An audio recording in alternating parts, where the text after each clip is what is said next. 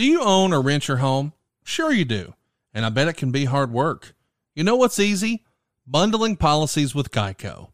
Geico makes it easy to bundle your homeowners or renter insurance along with your auto policy. It's a good thing too because you already have so much to do around your home. Go to geico.com, get a quote, and see how much you could save. It's Geico easy. Visit geico.com today. That's geico.com. All right, listen up. If you've got credit card debt or you're in a 30 year loan, it's not a matter of if I can save you money, it's a matter of how much, and right now, for how much longer. It looks like interest rates are starting to creep up. This could be your last chance to take advantage of these unbelievable rates. If you hurry to savewithconrad.com right now, you can be one of our next great success stories, just like Zach in Griffin, Indiana. We hooked him up, he left us a five star review, and here's what he had to say. Derek and Company made the process quick and painless. Everything was done online. No mortgage payments for two months, and when I do start paying, it'll be $500 cheaper than what I was paying. Thanks again for all of you that have helped. Being a wrestling fan has definitely paid off. Listen, don't take my word for it. Get yourself a quick quote right now. Here's the worst case if we can't save you any money, we won't waste your time. But you don't need perfect credit to do this. You don't need any money out of your pocket to do this. And we're licensed in more than 40 states. So why wouldn't you at least take a look at savewithconrad.com? NMLS number 65084, equal housing lender. Oh, and did you hear what Zach said? No payments for two months. We're talking no payments in March or April. You're done until May. Come on, find out how much money you can save right now for free at savewithconrad.com. Steven's brand new deep navy blue and sparkling 24 karat gold dip Twinkle Twinkle Rose is here. But time is already running out because the brand new color sells out each year. Don't miss out. Imagine on Valentine's Day when she opens this really cool gift box and out slides a blue rose trimmed in gold. You know, blue, the color of the sky just before the sun sets, and you can start to see all the stars sparkling in the night sky. It's breathtaking. Go now to see this real 24 karat gold rose deeply dipped in real pure 24 karat gold with petals in this unique and dazzling blue color that mimics the stars in the sky. Exclusively available at Steven Singer Jewelers. Real jewelers, real roses, really dipped in pure 24 karat gold with a real lifetime guarantee. It's always the number one Valentine's Day gift that lasts forever. It comes with your own free personal love note and ships fast and free to the real love of your life, your wife, your daughter, your sweetheart, and say, I'm lucky to have you in my life. Check out the entire collection of Steven's famous roses. Roses start at only $59. Go right now to IHateStevenSinger.com. That's IHateStevenSinger.com. Welcome to Something to Wrestle With. Something to wrestle with. Bruce Pritchard. Bruce Pritchard. Well, you know. That's not a rib. She pooted. She pooted. What a rip. No, yeah, but me. There's no box of gimmicks. Rumor and innuendo. I don't deal in rumor and innuendo. And, and Was he there? I was there. Say something about I don't give a shit. I ain't scared. I ain't scared to Fuck him. you, Bruce. I love you. Take the bread. Double cheese. Well, you know. And then double mayo. You know. It's called chicken salad. Double onion, mother. Oh, you're nothing but an egg sucking dog. They're on your Google machine. God damn, kid. God damn it. What the hell show you got there? I need more. Ooh, yeah. What say you? Pronouns, pal. And now, something to wrestle with. Con Bruce Pritchard. E, the second most recognizable Conrad Thompson. What happened when? Huh. What would Vince say about that? Well, hey, Vince, to the yeah. My shoulders look good tonight. Yeah. They're so big. Yeah. Let's go. Bullshit. Welcome to Wrestle. Man. World title on that. Welcome to something to wrestle with. Something to wrestle with Something with. to wrestle with. Something to wrestle with. Bruce Pritchard. Hey, hey, it's Conrad Thompson, and you're listening to Something to Wrestle with. Bruce Pritchard? Bruce? Can it be? Are you here? Is it real? Hello, Conrad. I love you just did the hello Newman for hello Conrad. What's going on, man? How are you? Just great, Conrad. Uh, we were talking off air, Bruce. How are you? And you were telling me that you were tired and hurting. Um, what am I, what am I supposed to be? I'm Oh, tired, yeah. sleepy, and stressed. Yes, I forget the order, but that's yeah, that's basically it. Well, you give the goddamn reports on me. Well, listen, I was recording when we first started talking. I realized we said something that should never get out. I immediately hit stop, deleted all of that, and said, "Okay, we'll just start this show differently this week." Fine, Conrad. I'm glad you're fine, Bruce. We are excited to be back on How are you, track. Conrad? Why don't you ever talk about you? Well, because I'm fucking great, man. Okay, good. Seriously, even if I wasn't, you know, I wouldn't tell you any differently because you ain't got That's time to care. because You lie. Well, I lie. No, I just, A. I'm positive. So here's the thing, right? When people say, How are you, man? There's only two acceptable answers. I think Tom Segura did like a whole bit on this. The answers are great and fine. And if you're terrible, it's fine. You don't fucking tell some fucking stranger all your life's problems, right? That's basically Tom Segura's bit. But I adopted that long before. And so if I'm bad, like if it's a really bad day, how's your day? Unbelievable. It's not yeah, technically well, I'm a lie. fucking fine. How's that? Okay. Now you sound like a disgruntled housewife right now. Is that what this Why? is? You're a disgruntled housewife? Why would I, I? I don't. I don't understand this analogy.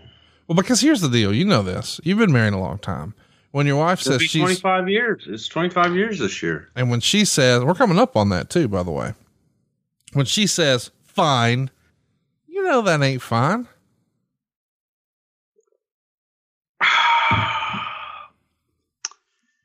Yeah, this is true. Did Brucey need a little drink of Wawa? Brucey needs some Wawa. Brucey got, Brucey got Wawa over here. Brucey got Wawa over here. Brucey got canned beverages over here. Brucey got Wawa in here. Well, ladies and gentlemen, welcome to January 29th. It's Royal Rumble Is it 1996. the 29th already? It is, man. It flies. I tell you.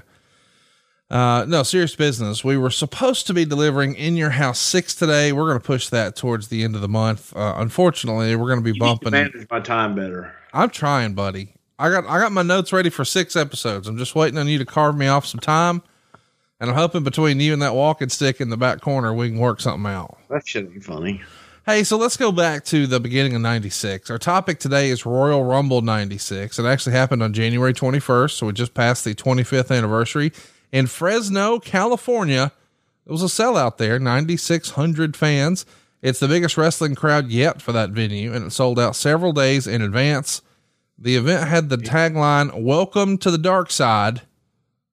Uh, I guess that means we're going to double down on Undertaker. We'll find out here in a little bit. We will, but have you ever been to Fresno, California? I have not. I've been all over Well- California, but never Fresno. Well, on the way to Fresno, you go through Gilroy. You know what Gilroy is? Uh, no, Gilroy is the garlic capital of the world. I didn't know that. And w- you ever see Lost Boys? Yes. I think it was up in that area. I don't know if it's in Gilroy or not, but Gilroy is the garlic capital of the world, and the entire fucking place, when you like pull into it, it smells like garlic. It like you start to smell garlic, and that's all I can ever think of whenever I do the Fresno loop. So did uh, did the Cornettes ever vacation there back in the day? Yeah, doubly.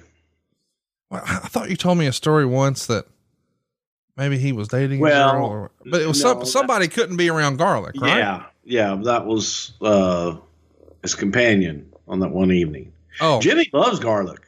okay. Well, shit, Jim, gotta Jimmy get hot about it. I didn't know. Goddamn, uh, Godfather's pizza, double cheese, double sausage, double garlic. That's it. That's it. He ordered a pizza once in like a, a, a writing meeting with Vince, and he ordered Yeah. double garlic, and it grossed Vince out, right? Well, no, it it just was uh, actually when it came. Vince smelled it and goes, "God damn it, that fucking smells great." Oh, Um, and Jimmy had it. You want a piece? And offered Vince a piece, and Vince picked up the one piece of pizza. and Was like, God damn! It was so heavy. It was double double cheese and double sausage and double garlic, motherfucker. Um, Vince took one bite and had to like I can't. He couldn't eat any more of it. Jimmy ate the whole fucking thing. Well, yeah, because it's fucking good. Shout out to Jimmy for knowing what's good. Uh, so the buy rate for this show is the best the company has done since WrestleMania 11, which I guess is maybe not that huge of a surprise. Settle the debate, Bruce. Fans have often debated what's really the number two show behind WrestleMania. Is it Royal Rumble or is it SummerSlam? What would you say, especially in this era in '96? Was In it this era, I'd say it was still SummerSlam, okay? but I think it kind of because of the the road to WrestleMania. I think it kind of switched to Royal Rumble. Yeah, it's really hard for me to argue against that because whenever I have like um, friends who are like casual wrestling fans who want to hit me up to come watch a show, it's always Rumble and Mania. It's never SummerSlam. But anyway, this has done the best buy rate since WrestleMania 11. So it did better than SummerSlam 95, which in hindsight, maybe that's not that big of a surprise. But it's also a sellout. And this is at a time where the business wasn't exactly on fire. Uh, so it's good news all around. 250,000 buys for this. It's a big jump from the year prior. Uh, that did 205,000 buys. And we're also going to see uh, bigger numbers over the next several months compared to the prior few shows. Uh, some of which the, are you okay, Bruce? I'm great. Is that so? Where does that rank on the? Am I okay? How are you doing? I'm great. Well, I just heard all of the uh, the Apple noises in the background, and usually when that happens on Apple? JR's No, I podcast, did. I'm, I, no, I fucking had an orange. So you're eating an orange, and your orange made that noise. Let's go with that. I love you, Bruce. anyway, you should hear. I know you don't have time. You don't have time to record our podcast, much What the less. fuck is going on? I got dings and bings and shit. This should all be off. Your oranges should be off. Was that was that a navel orange? Why? God damn it. Okay, great. Yes, I, I'm sorry. Tangerine. Keep going. Keep going. I'm awesome, man. I'm fucking awesome. fucking awesome, dude. I couldn't be better. Are you gonna make it to WrestleMania? You think? I'm just. Uh, I'm hoping you make it to SmackDown at this point. I'm hoping I make it to bed. Fuck. You want to get real? Let's get fucking real. Oh, wait. God damn it. Then I sent the wrong fucking response to the wrong fucking thing. On your orange? Well, no, on the, the computer thing here. What the fuck? I'm waiting. Now, now I gotta. Now I gotta explain that response to the. Oh Jesus, fuck, man! God damn it! This is what happens when you multitask, you motherfucker. You should just dedicate an hour to the podcast. Can I get an hour?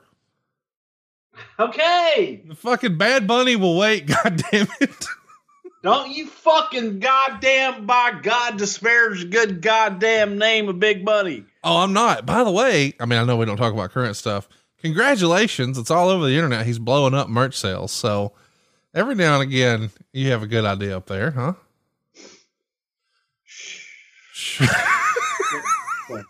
God damn! Are are you drinking out of your don't, I'm not even sure who the fuck I sent it to.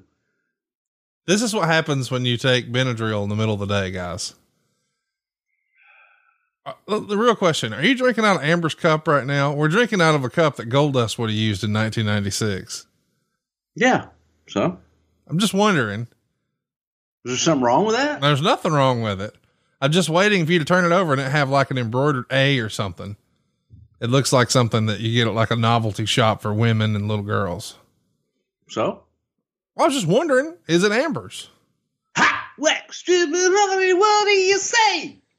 All right, let me just control alt delete your ass. Hang on, let me hit your ah, reset button. Play. She said, "Not now, boy, but I did anyway, cause I'm ready." What? Yes. What? Go ahead. I'm good. Do you remember when we had like a real podcast and we could like do a whole topic and it was fun? Shit, for six, eight hours, and then I'd get hungry. Thinking about the high interest rate credit cards you used over the holidays? When it comes to refinancing your credit cards, you have options. but only Lightstream was ranked number one by JD Power for customer satisfaction with personal loans. For JD Power 2020 award information, visit jdpower.com/awards. Lightstream's credit card consolidation loans start at just 5.95% APR with autopay and excellent credit. You could save thousands in interest. You can even get your money as soon as the day you apply. Apply today for a credit card consolidation loan from the company JD Power ranked number 1 for customer satisfaction in personal loans. Plus, get an additional interest rate discount at lightstream.com slash wrestle. That's L-I-G-H-T-S-T-R-E-A-M dot com slash wrestle. Subject to credit approval, rates range from 5.95% APR to 19.99% APR and include a half a percent auto pay discount. Lowest rate requires excellent credit. Terms and conditions apply, and offers are subject to change without notice. Visit lightstream.com slash wrestle for more information. So let's talk about it. Um, Talk about it. the company here. We're in the world of new generation. Shawn Michaels' career had been put in jeopardy, at least in storyline, because of that Owen Hart Enzuigiri kick on that 95 episode of Raw. Of course, Michaels takes the kick, continues to wrestle, and then in storyline, he blacks out. All the officials are scrambling. Vince even leaves commentary to go check on Michaels to help sell the angle. And the weeks after, he's doing interviews talking about not knowing if he could com- he could continue. And then eventually they have a press conference in front of a banner of the old Rumble logo. And Shawn announces he's going to disappoint a lot of people. He's returning to action at the 96 Royal Rumble. He's the favorite coming in here. When was the decision made? Hey, we're going with Shawn. That's what it's going to look like. Once, Shawn got cleared, and, and there were, I think initially, uh, everybody uh, at the time, it was what's, you know, what's Shawn's physical condition and, and how's he doing? And Shawn cleared everything with flying colors. So it became, well, hell, then let's make a story out of it now that we know that everything's good. And you, you look at, the charisma, you look at the flamboyance of, of Shawn, and it was a lot different than Bret. So to sort of backtrack, I think we've talked about this before. It's not too long after WrestleMania 11 where maybe for months prior or perhaps even years, anytime you or Pat would try to bring up Shawn as a babyface, Vince would shut it down. And then not too long after WrestleMania 11, he flips out that Shawn's a babyface. Why has no one mentioned this, right? Yeah, it took him less than 24 hours to realize that. So really, the motion or the wheels were put in motion after WrestleMania 11 for Shawn to perhaps be the top guy at 12. As we come in here, we've got another guy who might be a contender for the Royal Rumble win. It's Big Daddy Cool. Just two shows ago, we saw his year long run end to the hands of Bret Hart. Since then, Diesel had started showing a little more attitude, I guess turning into a bit of a tweener. And he's only high fiving fans who are wearing his black style glove. And at tonight's event, I think might be one of the first times we see a middle finger on WWE programming. You're adding a lot of Well, intentionally anyway. yeah.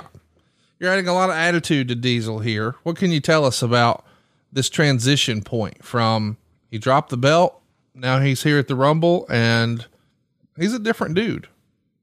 I think a lot of it was trying to get to the point of being more real and having a little bit more of an edge, getting Kevin Nash out of, um, getting a little more Kevin Nash attitude out of Diesel. So it was Vince was like, "Why don't you just turn around and fucking flip him the finger?" So it, obviously, a lot of people are looking at that, questioning it uh, based on just our history and trying not to go that far. But there was really no written rule and or unwritten rule that we couldn't do that. And thought, what the hell, man? Let, let's let's get a little edgy and be a little different. So let's talk about Diesel for a moment here. At this point, did you know he was leaving, or did you still think he was sticking around here in January '96? Hmm. I had a pretty good idea that he was leaving. But I don't think that Vince wanted to believe that yet. Because Diesel was still saying, I'm staying, right? Yes.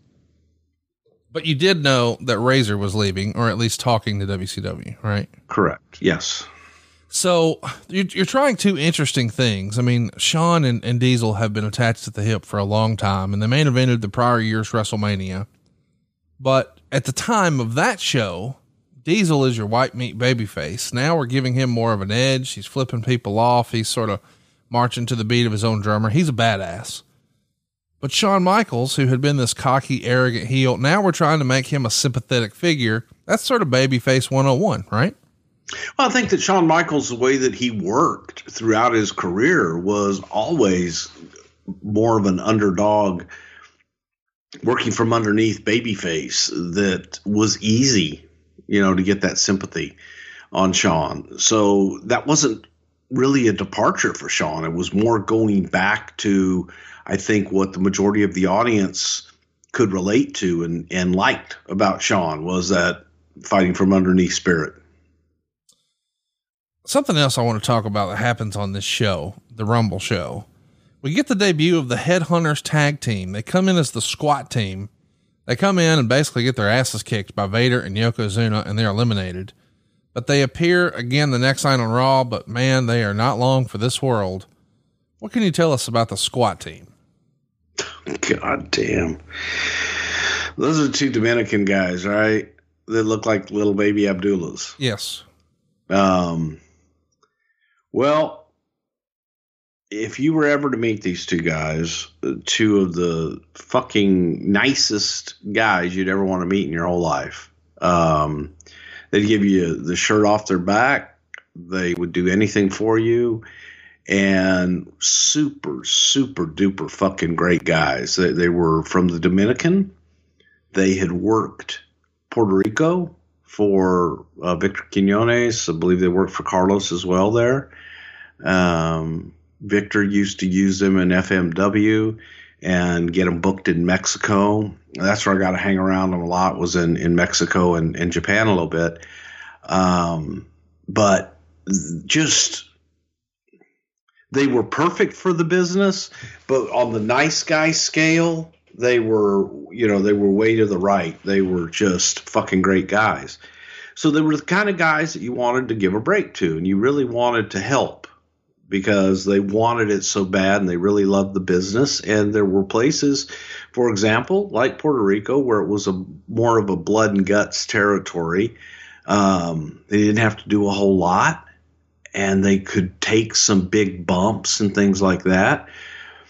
And so we wanted to bring them in because they had a unique look. They're Well- twins. When you And- when you say you wanted to bring them in, I don't mean to cut you off. As just a one off for the Rumble, was that Victor pushing for it? You looking for new attractions, or were you actively thinking, "Man, I like these headhunter dudes"? All the above. Okay. And it, it, it became it became well. Let's bring them in for the Royal Rumble. If there's something there, then we could keep them. We could do something else with them, and then uh, they're here. If they get over, we can use them. Uh, and really wanted to do something with them because I thought that they were two guys that had really paid their dues and felt like they had been everywhere else but here. Um, but quickly realized that the formula for their work and what got them over wasn't working and it was it was more blood and guts and it was kind of like Abby. I don't Abby I don't think ever would have gotten over in the WWE. Abdullah the Butcher. You figured that out in the 24 seconds they were in the match. Pretty quick, yeah. I mean, one of the guys is in here 24 seconds, the other 71. So it's hard for me to like really. Well, when you combine 71 and 41, goddamn, it's more than two minutes. Well, hey, Conrad, you, you sit there and laugh. All right. You can tell a lot by the way a guy walks in the ring. I'm not arguing that. and and unfortunately, yeah, they they were in there pretty quick. But I think that what more solidified it a little more was, you know, their next night. I think they tripped on the way to the ring and fell Yeah. down, and and it just wasn't a wasn't was a good look, and wasn't. You only have one opportunity to make a first and second impression. Um, but yeah, it just their first and second impression was not good on the national stage. Uh, uh, it's written in the Observer. Vader's deal to work the Stockton tapings was put together at the last minute. Originally, he was coming in just for the Rumble. At the Stockton tapings, which we'll talk about after the Rumble, that's when Vader has his big angle with Gorilla Monsoon. Do you remember that being put together at the last minute? I know we've talked about Vader before long term, but it's worth touching on again here. Yeah, I, I believe. Well, to to get him in to the Rumble and finally get the damn deal done, to get him so that we could do something to go to WrestleMania 12, and the idea was to do the big angle with Monsoon, which Monsoon had never been touched really since Gino had made the crossover into commentary and then the president role. So it was it was we we had come to terms basically with Leon, and I think he and his agent kept dragging their feet, dragging their feet until it finally got done. Chat me up about Vader on Boy Meets World. It airs on January 19th. Uh, he's in the Vader character totally. He's the father of a middle school kid who I guess is a bully uh, named Frankie the Enforcer. And you guys would expand on that Boy Meets World relationship once Vader was with you guys, right? My good friend Mark Blutman was creator of uh, Boy Meets World, and Mark is a huge listener of this show as well from day one. That liked wrestling, incorporated the Vader character into the show as the father of the the one kid on there. Um, and Vader's appearances on there, he, he did a few, uh, not nearly as good as uh, the Boy Meets World uh, 400 pound men and 16 candles that also starred um, one of the most charismatic Oh, uh, of all time from WWE, Brother Love, who was play by play guy and ring announcer and pretty much stole the show. Let's get to the Rumble itself. Uh, this show gets 41.4% thumbs up. I didn't have time then to do the, you know the Hollywood career and the other things, so I had to make a choice. They wanted me bad. 41% thumbs down. and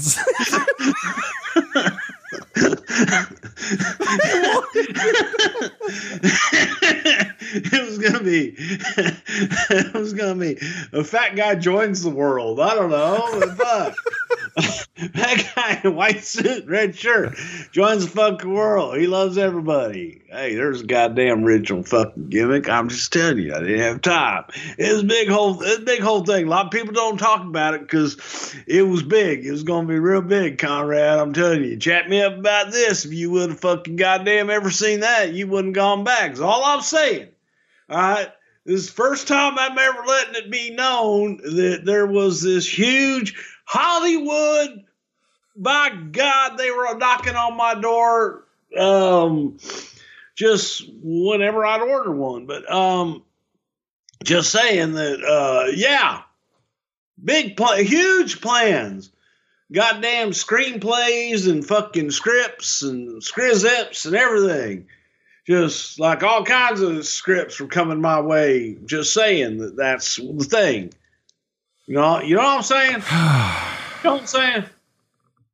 See, that's kind of, that's why you listen to this fucking show because you hear shit that you never heard before. There. okay. Okay, none of that really happened, but could have. The show gets I got I got residual. That's it. This is a true story. This is fucking. I got residuals from fucking Disney for uh, fucking Disney. I got residuals from Disney for good lord, maybe ten years. And at the end, you know, like when you do shit like that, the you know, the first the first couple are decent, but then they get down to like fourteen cents yeah.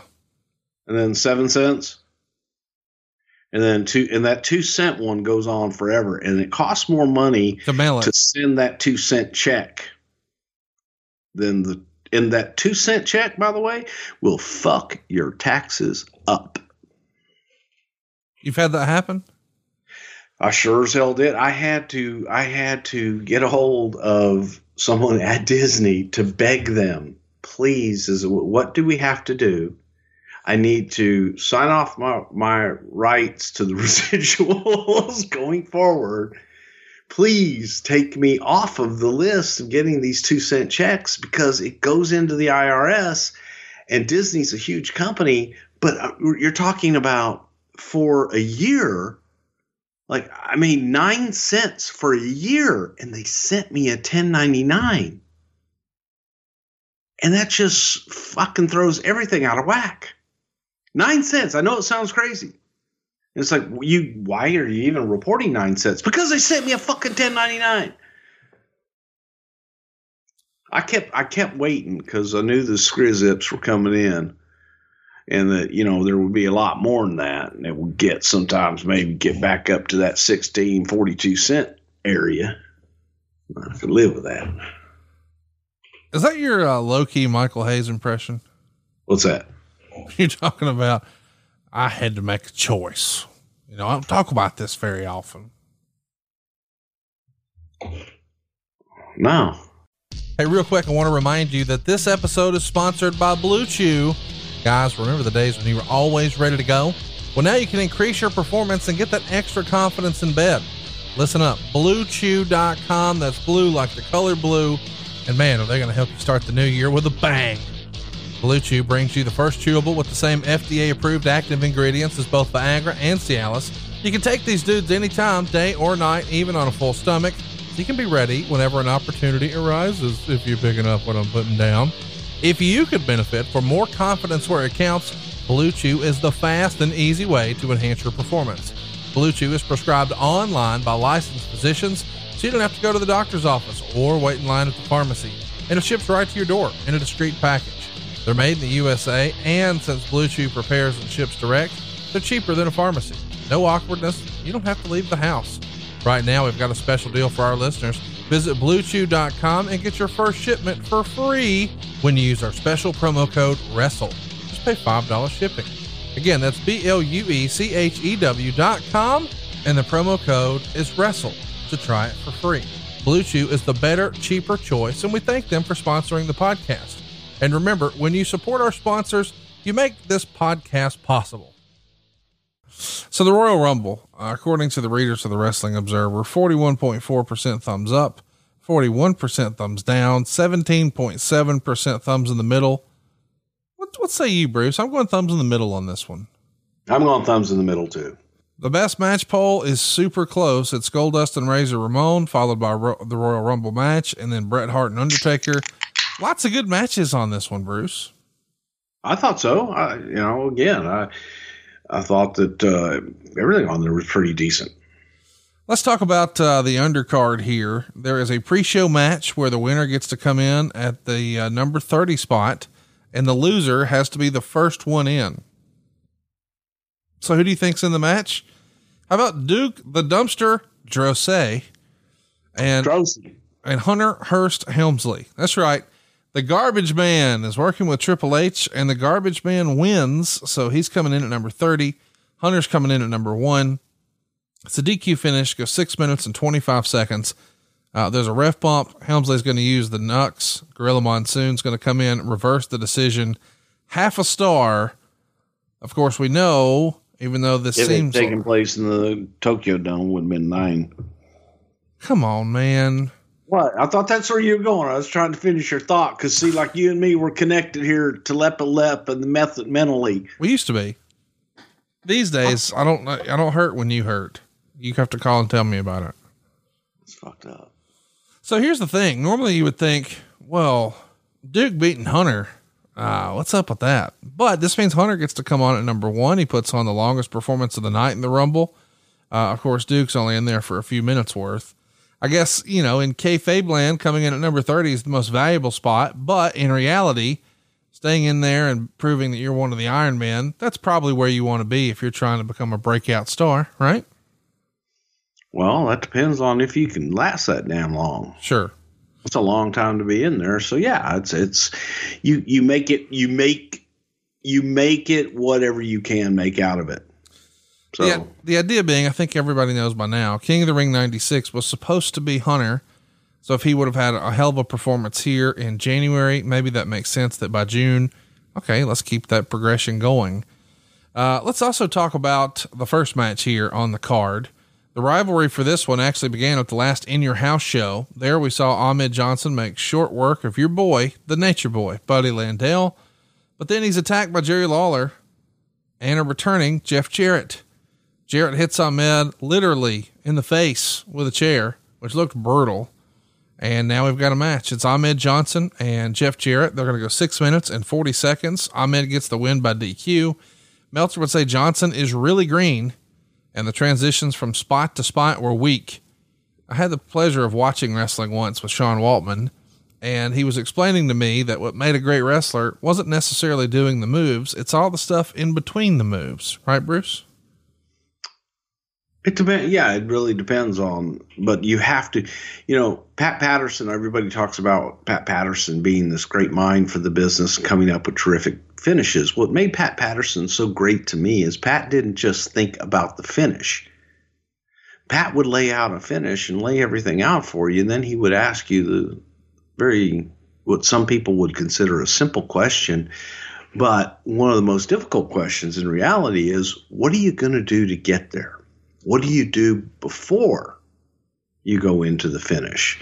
Which a lot of times, guys, well, you know, we'll, we'll get there, but uh, getting into it is as important as it. You have a beginning, you have a middle, and an end. And a lot of guys disregard the middle. A lot of guys disregard the start of a match and only think, um, you know, here we go, well, we've got the finish. Um, Pat was was beautiful in being able to help guys do that transition from the body of the match, how you go now, what, what's that transition into the finish, and make it all make sense. So that's what made a beautiful worker to me. Let's talk about uh, the match itself here with Ahmed. Uh, do we have to? Yeah, listen, it's not bad. Come on now. Um, I mean, I think the match is kind of okay because you get to see some interesting stuff. Ahmed jumps over the top rope, crashes into the guardrail. He does a full somersault splash off the top rope and misses. Eventually, the finish comes when Jarrett comes in with a guitar and comes off the top rope and smashes it over Ahmed's head. Of course, that's the DQ, but the guitar shot sounds great. And Ahmed just kneels over from the shot, which is pretty impressive. I mean, they're just trying to put over how dominant he is. Uh, but Meltzer would say Jarrett tried to carry it, but it's hard when nobody buys Johnson being in trouble because he's so physically impressive and he doesn't know how to sell to overcome his impressive size. But you really did sort of get Ahmed Johnson over here as a monster. So I think I say mission accomplished. What'd you think? Well, I, I didn't think it was great. I just thought that it was okay in that it's so hard in any time that you only have one guy in the ring that's really working to make a match and it becomes obvious that Jeff was trying so hard to get this guy over and then it just it was what it was and and that's true. It, Ahmed was so impressive it was difficult for anyone to ever feel sorry for him in any way. So it made it more difficult to to get heat on the guy. And Jeff's working all around him, trying everything that he can, but you can only do so much. I think that in, all, in a lot of ways, Ahmed made it made it very difficult. You know, Tony Atlas was a big guy, and Tony could make you feel and and and could sell in a way that was believable that the audience wanted to help Tony, man. They they wanted to be there for for Tony. And Ahmed, it was almost like, ah, he's got it. If he doesn't, well, he should. Look at the son bitch. He doesn't sell anything else. So, that, and again, I'm being really, really critical of it. I, I just, um, I thought it was one guy in the ring working his ass off, and the other guy just doing a bunch of shit to let everybody know that he was Superman. Well, it just feels like that's the way it was supposed to happen. I mean, I guess if these guys just called it in the ring and did their own thing, maybe that's different. But I just assumed that somebody said, okay, here's what we're doing. Ahmed Johnson's a pretty polarizing figure. Recently, uh, JR revealed that nobody in the locker room liked working with Ahmed. He didn't ha- exactly have the respect of his peers. Would you agree with that? I would agree that yeah, yeah, not. I don't know about respect, but they didn't like working with him Yeah. because he, because he was stiff, and I think that Ahmed also had a bit of an attitude and a feeling that he was already over and should have been the top guy without ever having come in and done the work and gotten to the point where the audience got him over and the audience wanted him to be the top guy. So while we wanted him to be a top guy, and we wanted him, shit, quite possibly, if, if he could get there, be the top guy, I don't know that he ever reached it, but in Ahmed's mind, he was already there. What do you think of the the dive over the top rope? He crashes and burns. It's pretty scary looking. It's a lot like the Undertaker at WrestleMania when he went over the top rope and just went straight down. Um, uh, this shows me that Ahmed is not just reckless with everybody else. He just doesn't know yet what he can or can't do. It's like uh, what's that? What's that saying in the group chat? He doesn't know how strong he is, right? Not a clue. Yeah, Um, and, you know, we, we just call that cock strong. yeah, because he just was so fucking strong that he would catapult himself. And it, wa- look, Ahmed didn't discriminate. He would hurt himself as much as he would hurt other people. let's talk about that for a minute. I know, or I shouldn't say I know. I think I've heard that Bill Watts was really high on him. Was Vince as high on Ahmed that he think he had as much of an upside, or maybe not so much? I, you know, look, we we were all high on Ahmed. We we all thought that there was a lot of potential there, and that we could get there with Ahmed. But you needed the you needed the commitment from Ahmed to do whatever it took to to get to that place. And I don't know that we were really seeing that commitment from Ahmed. Um, look, we all wanted him to make it. Good Lord, man. He, he had charisma and a look that doesn't grow on trees. But there, there was an unspoken animal charisma about Ahmed Johnson that you looked at him and, brother, you believed. Yeah. And that was something you can't teach. Next up, we get the thriving tag team division of the World Wrestling Federation, along with Sunny. She's managing her new tag team, the Body Donnas. Previously, it had just been Sunny and Skip, but now he's got a tag team partner named Zip. So it's Skip and Zip. Uh, but following Skip's losing program with Barry Horowitz, it's pretty much impossible for him to be programmed in singles and taken seriously, right? Well, he needed a great tag team partner. Yes, he did. He got one. We know who that is. It's Dr. Tom Pritchard, or as you call him, Dr. John Richards. Uh, Yes. Smoking Guns here are going to be able to retain the tag team titles. They beat the Body Donnas. Uh, great little subplot storyline here. I guess the idea is Sunny's trying to use her wares to distract and, and lure uh, Kip Sop onto the dark side, uh, the, the famous Billy Gunn. Meltzer would say everyone worked hard, but the match didn't come together since it was similar to a lucha match with lots of choreographed spots. It was the quality of a first or second match with young but hardworking guys who gave you a few great high spots, but overall the match is just okay. After the Body Donnas gave a double slingshot to Billy in the ring, they tried the same with Bart, who reversed it. And they were both slingshotted to the floor. They try some more kind of big spots here, but there's one moment in here that felt a little Attitude Era ish. Sunny's wearing a short skirt. The, camera's practically right up her butt. She takes a big bump off the apron, and it feels like we're getting delayed shots of her.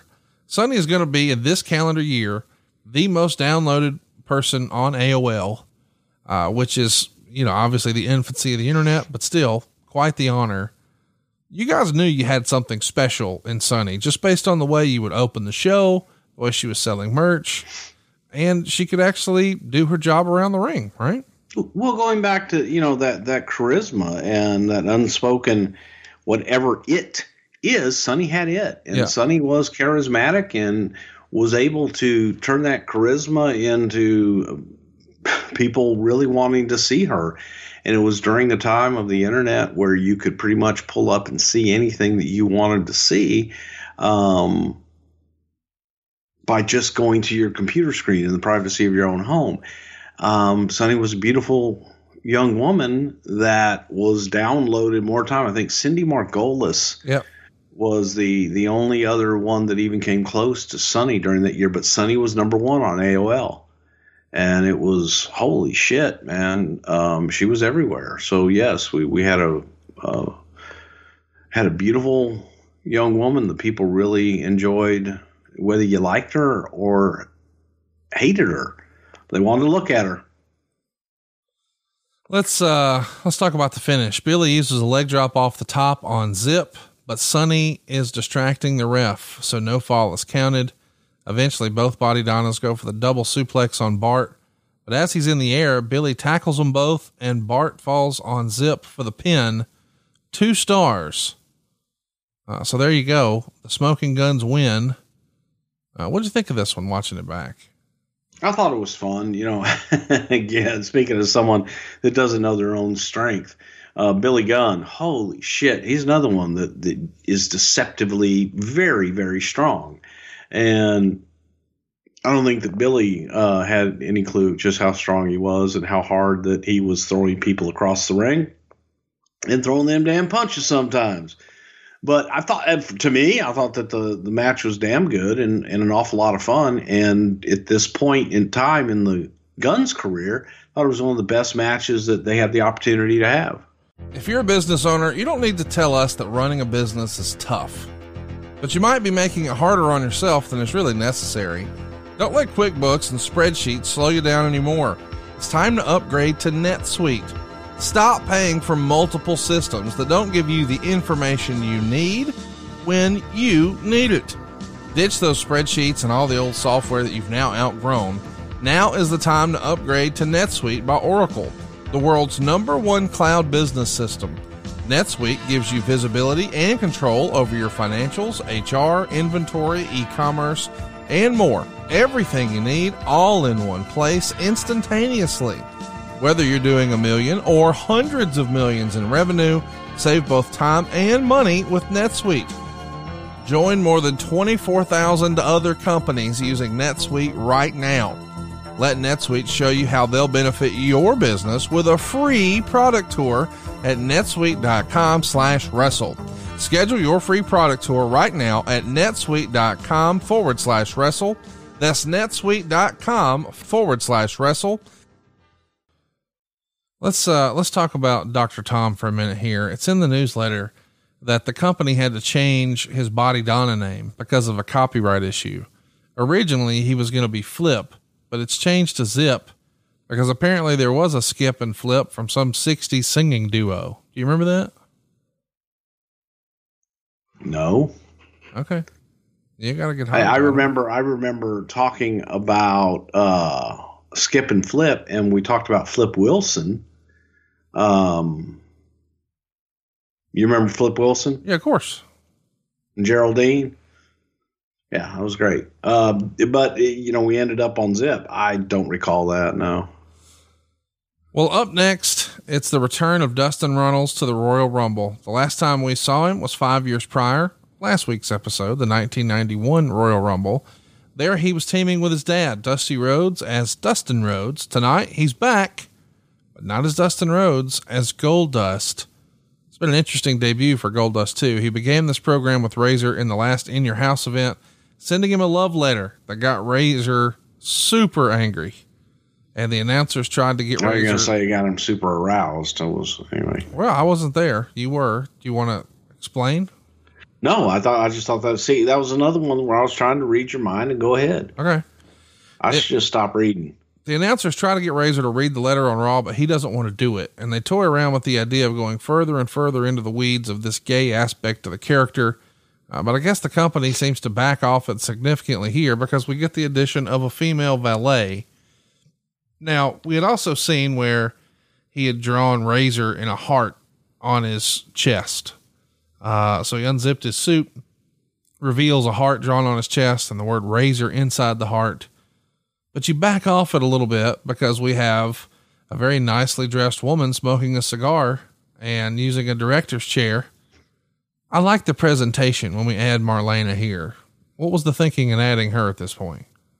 So again, Goldust was not gay nor presented as gay. He was androgynous.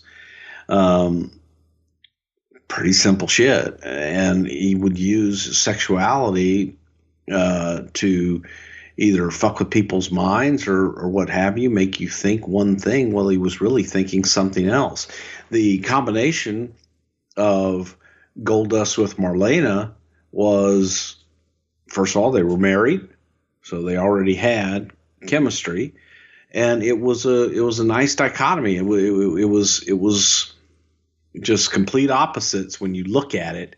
Uh, opposite, but yet the fucking same.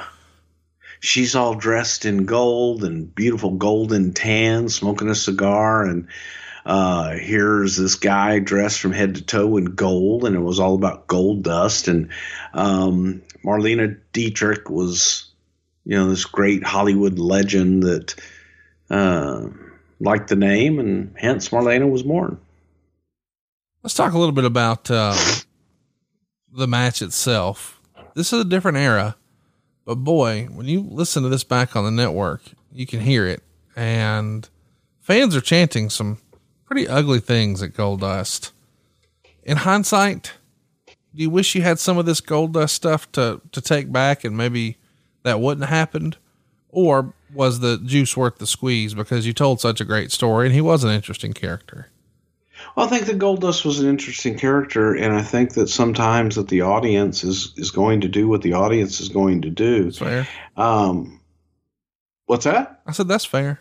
Yeah, and so you you look at it and, and you weigh that. The story was solid, and the story was something that was very provocative for the time, and the audience went one way with it, and you could try and pull them back a little bit, but it wasn't you know, you didn't you didn't go down what I think a lot of people you know thought we were going. We we wanted to be provocative and, and have people wondering what the hell have they got up their sleeves? What what the hell are they doing now?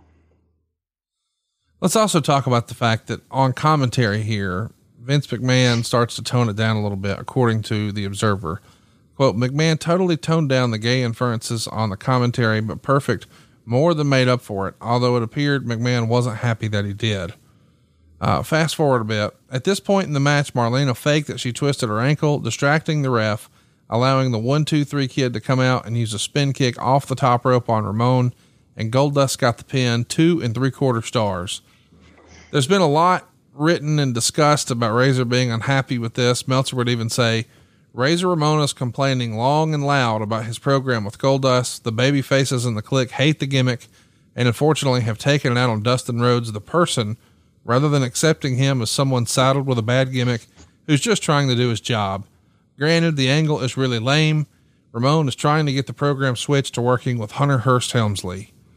Um, do you remember Razor trying to get it switched to Hunter Hearst Helmsley? We'll work backwards. I know Razor hated it. Razor definitely didn't didn't want to do it. But let let's unpack some of the things that that uh, the the expert that uh, every booker in the world takes advice from, Dave Meltzer, because he's the only guy that has has a proven track record of actually drawing money and running a promote. Oh, wait a minute.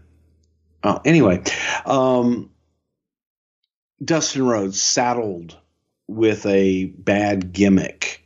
Boy, that really, you know, Dustin Rhodes was coming off such of a hot run as Dustin Rhodes and, and was saddled with a horrible gimmick that spanned what 20 years or more? And um actually gave him a hell of a run and, and, a, and a hell of a gimmick I, I would argue um, but this coming from the, the the expert in the business because he's booked and drawn so much money in, in his in his lifetime um, speaking to what bad and good gimmicks are Uh, are you done? Yeah.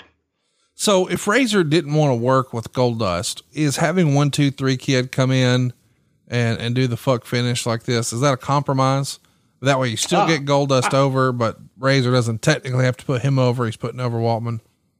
No, I, I think, and here's the the crazy thing about it. And again, the way that I remember it, Razor didn't want to work with the character Goldust. He didn't like the, it, and I don't remember them. I think it was hard on Dustin just in general because I think Dustin took it personally. I don't believe that that Razor ever, you know, got to the point. Fuck, I don't want to work with Dustin Rhodes. I, I don't think that was ever it. It was that Razor didn't want to work with the Goldust character. Plus, Razor knew he was leaving when Razor got in the ring and worked with Goldust, I thought they had great fucking matches, and they were able to deliver every time that you put them in the uh, in that role to deliver. Let's So- uh, It, it was two professionals that were able to go out there and make music. One of them uh, reluctantly wanting to do it, but when it was time to go do his job, he did. I just think it's interesting because sometimes we poke holes in all the clique stuff and we say, oh, that's just the internet or oh, that's just disgruntled guys on shoot interviews. But we've got one guy going to win the Rumble. Another guy's going to start to tween a little bit. He's with The Undertaker, going to flip off the middle finger. We got another guy coming in at number one, going to put on quite a show. We got another guy who's going to lose to Goldust, but he doesn't really want to. So he has his other buddy, also another member of the clique, come in and cause the DQ. And he's really trying to get that switched. I don't want to work with this guy. Let me work with the guy coming in at number one.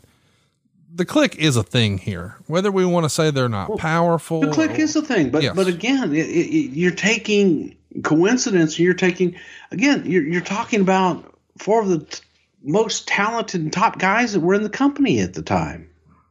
So not to utilize them in that. So it, it, it's basically um, okay. Well, these guys are all friends and and uh, they're top guys. Let's don't use them because they're friends outside of it and and they're they're cliquish outside of it.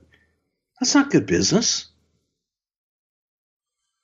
Let's uh let's let's pivot a little bit. How much do you think was it all money?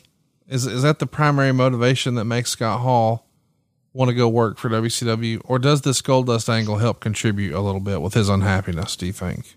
I think Scott Hall's unhappiness was as basic as uh, the the money and the schedule. Another thing in the Observer I wanted to bring up quote, despite the similarities of it with other SMW segments, the Goldust Razor Brawl was choreographed by Bruce Pritchard and not Jim Cornette. What can you tell us about that? The the brawl that we did in uh, Bangor, Maine, to get to this. I believe like it would have been backstage and there was a, uh, yeah, yeah. Mike Kyoto broke them apart and they threw him into Oh. a guardrail, that whole deal. yeah, That was you? that was me. Yeah, I guess my question is, I just, I don't know. I, I just never imagined that you were the guy. I thought you were doing vignettes and I, obviously you're writing storylines and all that. I didn't imagine that you're actually setting up the scenes like that. I just assumed that would have been a quote unquote agent, but that wasn't the case here. Well, I mean, I've, I've done pretty much everything, and uh, I'm not, I'm not, I'm not saying you're not qualified to do it. I'm just saying in my head, you would have handed somebody the idea and said, okay, guys, here's what we're to do. And y'all, y'all work with Michael and figure it out, or y'all work with whoever the other agents were, strong, but whatever the fuck, you know what I mean? Yeah, I, but I did both. I mean, I'd, I'd work with other agents, I'd set stuff up, whatever it took. So uh, this happened to be one that uh, we were we were there. There were very few of us, and, and knocked it out. So it was it was a TV deal, and it was something that I was specifically wanted in a certain way. So, ra- you know, a lot of times it's you'll have you'll have someone there that's to set up the match or set up the angle, but usually uh, one of us would be there that, that's walking through it and letting everybody know, you know, here's what we're going to do, and maybe the agent or whatever will help help you get there in a more logical way or something like that. But this was more a case of I was the one there to shoot it. So here, guys, this is what we're going to do. Let's, uh, let's keep rolling here. Let's talk about the Rumble match itself. We're not closing the show with the Rumble. We're closing with the championship. Man, there's uh, a lot of interesting stuff happening in this Rumble. And I got to tell you, I didn't remember half of the participants that were sort of surprises ever even being in a Rumble until I watched it back. But we got Hunter Hearst Helmsley coming in number one. Henry O. Godwinn comes in number two. Backlund three. Um, Jerry Lawler comes in number four. Lawler stays a long time too 36 minutes and two seconds. It feels like a lot of times Lawler's in ring stuff was almost dismissed once his feud with, with Bret was over, at least in my opinion. Um, but he's here for over half an hour. Were you guys thinking about maybe doing something different or was this just, you know, it is what it is. We know he can do it. So go have fun. Well, he wasn't in it the whole time either, and he was able to hide under the ring, and it was a good story that the king was trying to outsmart people and, you know, get in and out and be seen. And I, I just thought it was a good story for Jerry, and it was a, a little bit of a let up in the Rumble itself. It's great let up, but I guess normally when you see somebody do that, like, and again, I know we don't talk about current stuff, but we just saw Randy Orton do something like that in the more recent Rumble. But they usually mean that usually means, hey, they're going to do something moving up the card. And it feels like he's mostly going to be an announcer after this, but it is really well done. He's Jerry Lawler. Yeah. Okay. There you go. I mean, one of the all time greats on a lot of Yes. people's Mount Rushmore. Next up, Bob Holly. He gets in there for 39 minutes and 35 seconds. Uh, King Mabel is out next, then Jake Roberts. And then check this one out Dory Funk Jr. He's in there 10 minutes and 53 seconds. You've often talked about him as being one of your all time favorites. Is Dory being in this Rumble a Bruce call? I well, I think I did make the call, as a matter of fact, to Dory, and it was during a time that we would often reach out to some old timers and guys who had never uh, competed. Junior, of course, had competed previously as Hoss Funk in the WWF at the time, um, but Junior was someone that why not? He was out there with a little bit of nostalgia, and I got to see my hero in the Royal Rumble. That's pretty cool. Let's uh, let's talk about the next uh, uh, person in the ring here. It's Yokozuna, uh, and he's going to go 19 minutes and 14 seconds. Then the one two three kid comes out, and then we get a Japanese competitor. And boy, I'm going to butcher his name, Omori. Uh, wh- how does this come to be? Uh, I, I don't remember us ever even having a conversation about him being in the Rumble here. Yeah, I don't think anybody else has ever had a conversation about him being in the Rumble either. I think this was this was one of those, you know, JJ JJ Dillon during a time that we were uh I don't know that we had gotten to the point of Tenryu's company yet, but JJ, you know, often working with Sato and trying to work with different Promotions, uh, folks. Yeah, Yeah, and, and or you, for all I know, shit, it, it also could have been Dory Jr. saying, "Hey, we got this got this guy from All Japan," but um, it was yeah, nobody else really remembers. I sure as hell didn't. I was like, "What the fuck?" He's only in there for two minutes and 48 seconds. Hunter and Jake eliminate him. He had zero eliminations. Oh, I guess we should mention Dory Funk Jr. also had zero eliminations, but he's in there nearly 11 minutes, 10 minutes and 53 seconds. Uh, after him, it's Savio Vega and then Vader. Vader has four eliminations in just 11 minutes, but then three in a row that are kind of interesting. Doug Gilbert has zero, uh, you know, eliminations. He's in there just under three minutes.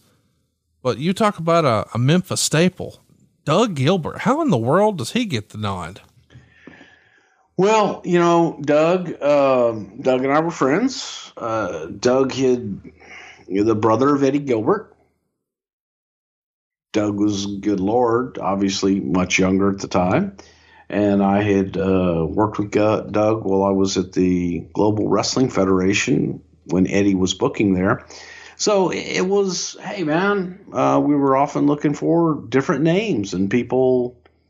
The independent scene it was a little bit different then. It was promotions in the south and doug was working in tennessee at the time. Um, people go what the fuck? Uh, doug gilbert. And i didn't think that doug would embarrass himself or me or anybody else and thought it was why not? Is this before or after he went way off script on Memphis TV? This has to be before. oh right? this was way before yes man, that was something else. Um, okay, so let's keep it going here. Talk about who's next because we've already touched on them a little bit, but I do think it's worth mentioning again. We get headhunter number one and headhunter number two. I guess we're calling them squatter one and squat squat teamer two, squat team. What did you call them, Bruce? I call them damn headhunters. Yeah, I mean, I think everybody does. Uh, by the way, as we mentioned, they're not in there very long 171 seconds, uh, once 24 seconds. Then Owen Hart. Combined, combined. That's like seven minutes. two fucking minutes, man. Yeah. Owen Hart's in I there next. Get into the seconds that is because that's in the fucking three digits. Oh, of course. Okay. Uh, Owen Hart goes 20 minutes, 43 seconds. And then Shawn Michaels, he's ultimately going to win, as we know. He's in there 26 minutes total. He has eight eliminations, which is the most of anyone. Although Hunter is actually the Iron Man and he lasts longer than anyone. uh, Hakushi is next. Uh, he's only in there for 153. And then Tatanka, boy, Tatanka. Tatanka. He, he wrestles his last match for the company on TV, March 19th, 1996. You want to tell us about uh, Tatanka?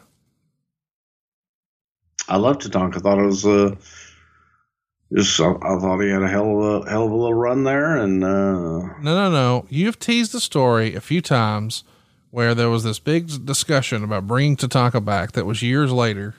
oh god, And you're like, oh, it's a whole story. So not today. oh god damn, yeah, no, that that no, Okay. probably not. I don't know if I could ever tell that story, but that was uh Well, just tell him when you get fired I, again. No, no, because it would it would be. I think that it's the folks that were represented in that story uh, do not represent the people they were representing. If that makes any sense at all, I understand. and the the Native American people that have worked so hard, and you know when you you look at it that somebody came over here and basically stole their land and and took it from them uh, as JBL said, with a you know bag of bag of beads and some pot. Um, it's like, come on, man. Uh, and it was it was a shame some of the people that we had to that we were that we worked with at the time because that that presented themselves as something that they weren't. And uh, that's all. It just uh, I, I have so much respect. Jerry Brisco's a Native American, and it's Gerald is, is so proud, and, and it's one of those that you just you don't want to touch. And it was like, God damn, man, it, it was it was craziness. But not during this time. I love Tatanka. I love Tatanka then too. And now you love Tatanka then now forever. Actually, I did. I saw him recently. Gave him a big hug. It hadn't changed a bit. As a wrestling fan, there's a good chance you might have seen one of Chris Van Vliet's interviews on YouTube. He's a TV host who's done interviews with pretty much everyone in the business, including me. He also has a podcast too. It's called Insight with Chris Van Vliet, and he asks great questions and really brings out the best in his guests. This doesn't feel like your typical wrestling interview show. Chris has a really conversational style that makes it feel like two friends just catching up. Some of his guests include The Rock, John Cena, Chris Jericho, Eric Bischoff, Jim Ross, Tony Khan, as well as other actors, musicians, and more. And in every episode, Chris is great at pulling out useful pieces of advice from everyone he talks to that you can apply to your own life. As mentioned, I was recently a guest and I talked about things I'd never discussed in an interview before. The people who influenced me, like Brian Tracy, Zig Ziglar, or Gary Vee. What we look at when we're hiring new employees. I also gave a behind the scenes look at what goes into making all of our shows. I can't recommend Chris as an interviewer enough. I think he's one of the best in the space by far. Uh, and I really enjoy his show. Uh, I saw a great interview he just did with TJ Wilson the other day. Go out of your way to see it. His podcast is called Insight with Chris Van Vliet, and you can listen to it wherever you get your podcast.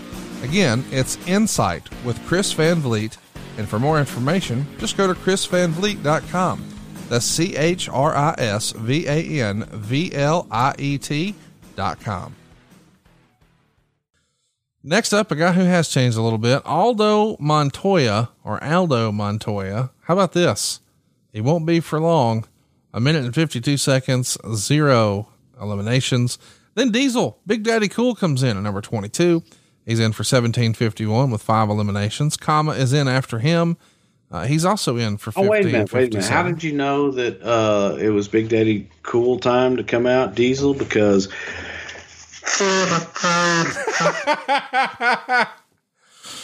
Tell me about. big horn, right? I love you for that. Uh, It was an opportunity. It was there. I've been trying to figure out a way without doing it, hitting the button, fucking that up again. You know me and technology. Tell me about uh Kama. He, he leaves after this match. Um, I, I've always thought this is sort of an interesting story. He's taken off television in the fall of '95, and after an appearance here at the '96 Rumble, he's gone.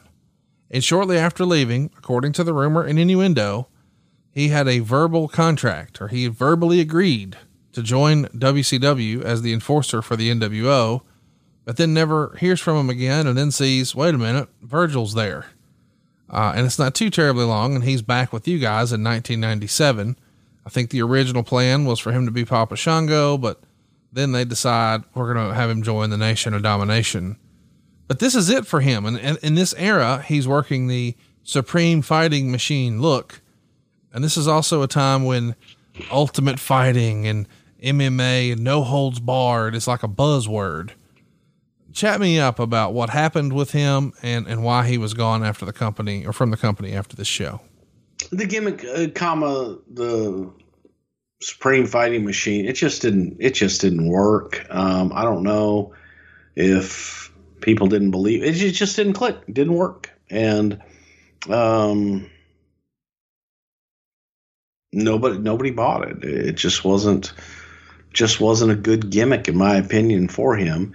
And I was prejudiced. I and here's the funny thing, man. I never, with the exception very very little, I didn't get to work with Papa Shango that much. That Papa Shango run was after I'd left the company. Um, and but I was always just amazed at the Papa Shango gimmick, and I thought there was so much more to that um, that they could have done with Papa Shango, the gimmick. Um, I would have gone a lot further than they went. Just saying, um, and I just was always intrigued by by that gimmick. Next up, we've got the Ringmaster. That's right. Stone Cold Steve Austin has his first Rumble. Of course, the following year, he's going to set the woods on fire, win the damn thing. But this is his first appearance. Here he's using the Ringmaster. He's uh, got the blonde hair. He's a ring technician. He's a part of Million Dollar Man Ted DiBiase's stable. And you even hear Vince McMahon call him Steve Austin, known as the Ringmaster. And Meltzer would say it was amazing to see the physical difference in Austin compared with just a few weeks ago in ECW. And I'm sure Dave has some inference there. Maybe I shouldn't say I'm sure. It reads like he does. But I think it's understood that A, ECW was using tapes, and B, you're damn right. When you're going to make a big shot on a big pay per view for the big company, you're not going out there soft if you can help it. You're going to do everything you can to dial it in, right? Well, I thought Steve came in in great shape and, and looked tremendous. I don't know what Dave's referring to, No. maybe in his lifestyle. I don't know. No, he, he, he's saying the same thing you are. He's just saying he didn't look that way. Anyway, Barry Horowitz is out next. That's where we are in the WWE here. Barry Horowitz is number 24. Barry was fucking over. I'm not arguing that. He just beat, Okay. he just beat Skip. That's right. Uh, next up is Fatu. And then your boy, Isaac Yankem, DDS. He's in at number 27. Boy, there's some regrettable shit in here. Uh, next up is Marty Jannetty. He's only here for two minutes and 35 seconds before the Bulldog dumps him out. Speaking of the Bulldog, he's in next at number 29. And last is Duke the Dumpster Droese. And uh, he's in for one minute and 10 seconds. Uh, somebody else I want to mention King Mabel. He's gone until 1998 after this show. Why was it time for Mabel to go learn a new hold after this show? I think it was just time. I think that we had done everything at that point that we could do with Mabel. And in addition to that, you know, some of the injuries that were, you know, caused with Mabel being on the other end that probably hastened that decision a little bit. And yeah, it was, it was just time more than anything. We haven't talked a lot about the commentary on this show, uh, but the interviewers here are Dok Hendrix and Todd Pettengill. The ring announcer, of course, is Howard Finkel, but on commentary, it's Vince McMahon and Mr. Perfect. How'd you think Perfect did as a companion for Vince? In the early years, I thought Perfect was great on color commentary. And when we brought Kurt back, I think that I don't know. I, I just don't think that Kurt was was there uh, as good as he was in the earlier years doing color. Um, I don't know if it was because well he'd had another run in the ring and now he's back commentary. There there were just a lot of factors that were going on, and the Mister Perfect that had done the commentary originally when he came in the first time. I just thought he was much better at that time. Let's talk a little bit about Steve Austin again, and then we'll get into the finals of the match. But there's rumor and innuendo out there that Steve Austin was accidentally eliminated. Now, I know that sounds crazy, but he's supposedly accidentally eliminated because he slips on the rope and falls out while he's doing a spot with Fatu. So he's legitimately out, but he was supposed to be in the final four. Do you believe that to be the truth? That could happen. I, I really don't. I don't remember that uh, specifically, but I could definitely see it happening. Yes, I, I always liked it when um, guys would say, "Why the fuck did you get el- you know it wasn't your time to get eliminated?" Well, the guy threw me out, Yeah. Motherfucker. you know when you're supposed to go out. So I I really don't recall on that one. I don't remember that. Well, in the in the we know the circumstance that happens in 05 with Cena and Batista, right? But in that instance where someone is accidentally eliminated and it was supposed to be part of something that was in the plans, would there have been panic backstage? Or does someone on a headset just send in word to a referee and an IFB and they communicate it to the boys and call an audible? Or is it I up to the we- Yeah, we didn't have IFBs in at that point. It's it's uh, figured out. There you go. So here's the finish. Owen Hart, after being eliminated, came back out to attack Shawn Michaels. And at 58.03, Michaels drop kicks, yank him out. At 58.11, Diesel and Kama throw out Duke. And um, now we're down to Diesel, Michaels, Kama, and Davy Boy. Michaels is going to clothesline Davy Boy over the top rope at 58.32, followed by Diesel throwing out Kama at 58.45. And then finally, Michaels would super kick Diesel over the top in 58.49. And after the match, they tease that Diesel is going to attack Shawn, but instead they do their high five routine. Meltzer gave it two and a half stars. So these guys main evented WrestleMania. One's now a good guy. One's about to be a bad guy, certainly showing, showing shades of that. But instead of teasing it, they let the fans know, nope, we're still boys. High five. In hindsight, was that the right play or should we have let the tension build, do you think? Oh, we got to the tension, and at that time, when everybody thinks that you're going one way, you go someplace else. Okay. And I thought it was a nice little thing because I thought everybody in the arena and at home were thinking, okay, here comes the attack. So at this point, give it to 'em. at this point, you already had, I guess that's where I was going. Royal Rumble in your house, WrestleMania, and we know at WrestleMania, Shawn's becoming the new champ. So on the next in your house, it's going to be Shawn and Diesel. You already had that mapped out here at the Rumble, right? In our head, yeah.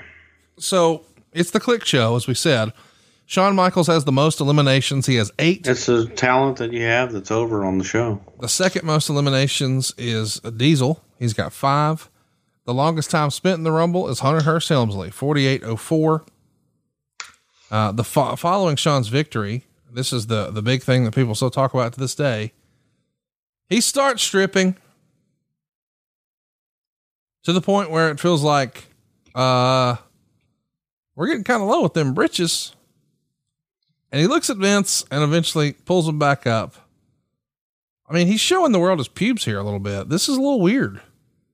What was your reaction? Were you? You've shown the world your pubes before. I mean, I think you said Cornette did at a show in Detroit, but I I wasn't show there. more than his pubes. Chat me up. What are you thinking? I assume you're you're in Gorilla for this show. Probably, yeah. When you see Shawn doing a striptease and taking it this far, are you like talking to Vince like, what the fuck is he doing?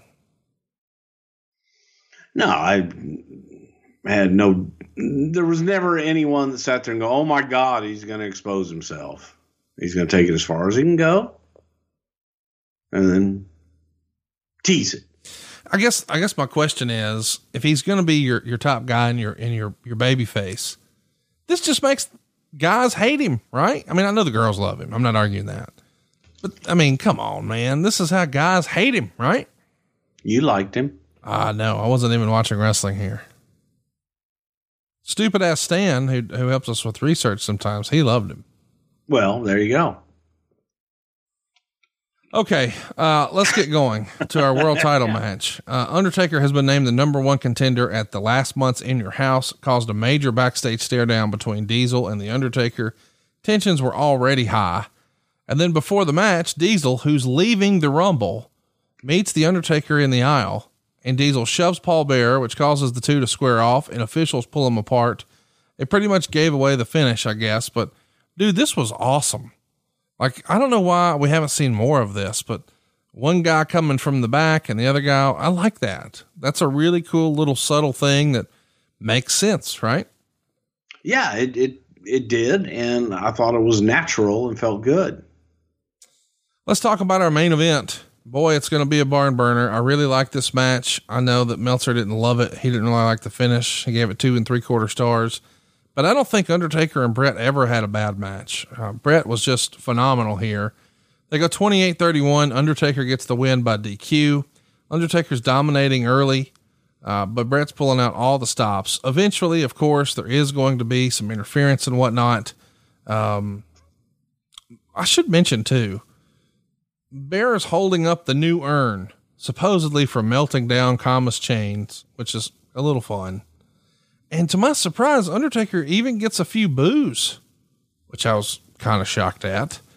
Um, Meltzer would say at some point the match started to drag a little bit.